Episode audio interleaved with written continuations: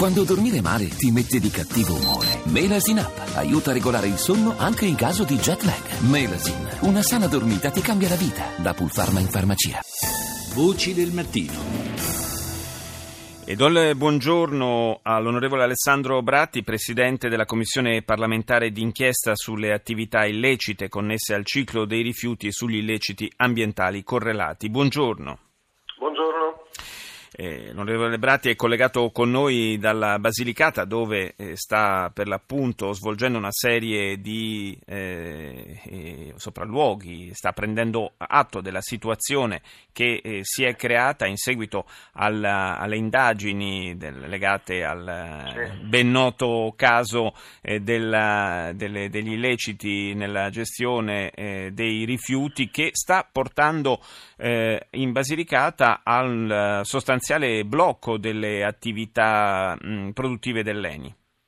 Sì, eh, la situazione eh, di per sé già problematica sta diventando molto grave perché a questo punto c'è una, un riverbero sugli aspetti occupazionali eh, molto forte in una, in una regione già, già molto provata, per cui si parla di circa 350 uh, addetti diretti che eh, sono andati in cassa integrazione, più una serie di contratti che sono stati sospesi da parte di Eni che ha dovuto fermare gli impianti e che a questo punto coinvolge un altro migliaio di lavoratori, quindi si può immaginare la tensione sociale che c'è, tensione sociale che già rappresenta per tutta una serie di questioni relative a un quadro ambientale sicuramente preoccupante che probabilmente non è stato tenuto sotto controllo nel tempo nella maniera adeguata da parte anche di chi aveva responsabilità al riguardo, soprattutto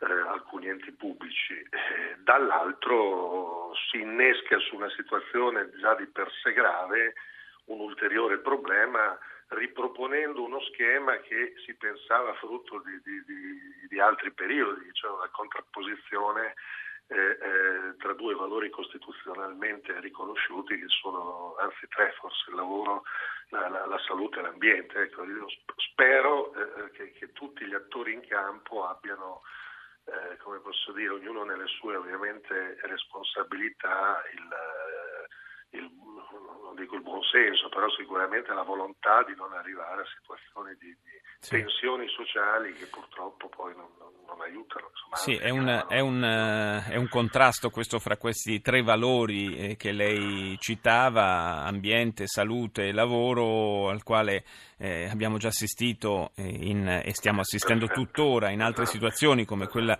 dell'Ilva di Taranto, ad esempio. In questo caso eh, c'è anche un po' eh, un eh, rimpallarsi le responsabilità, diciamo, tra la magistratura e l'azienda che eh, da, da, ha chiuso, ha sospeso le attività, mentre la magistratura sostiene che, eh, malgrado i sequestri in atto, l'attività potrebbe proseguire. È così?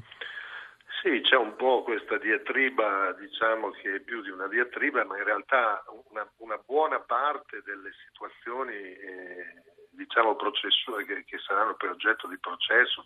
Si, svol- si svolge su uh, considerazioni tecniche molto sofisticate e molto particolari, perché si svolge sul cosiddetto cambio codice di un rifiuto uh, uh, che eh, l'azienda sostiene essere di un tipo e, e, la magistratura sostiene attraverso i suoi periti di essere di un altro. Quindi è una diatriba molto tecnica che rischia poi in sede dibattimentale, eh, nel momento in cui parte un processo, di protrarsi per lunghissimo tempo. È evidente che non può essere un impianto del genere chiuso per così tanto tempo, cioè, eh, e quindi eh, eh, la magistratura sostiene di aver fatto un sequestro mirato, con, tecnicamente si chiama eh, consentendo la cosiddetta facoltà d'uso. Sì. L'azienda dice che così non è e che quindi non riesce a, a far partire, a ripartire gli impianti. Gli impianti oggi sono fermi, si sono fermati di fatto alla fine, a fine marzo e, e, e il ricorso di, di,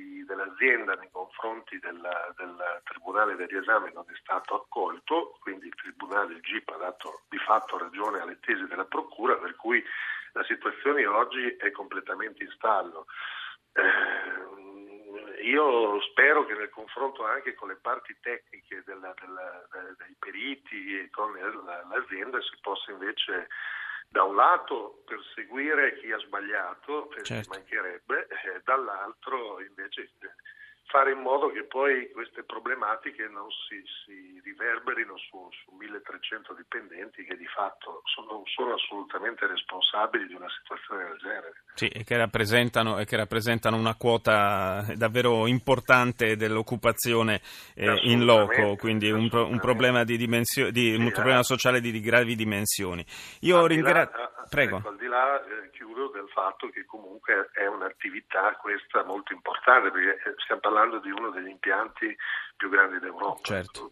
Certo, e torneremo a occuparci nelle, nei prossimi giorni di questa vicenda. Grazie intanto all'onorevole Alessandro Bratti per essere stato nostro ospite.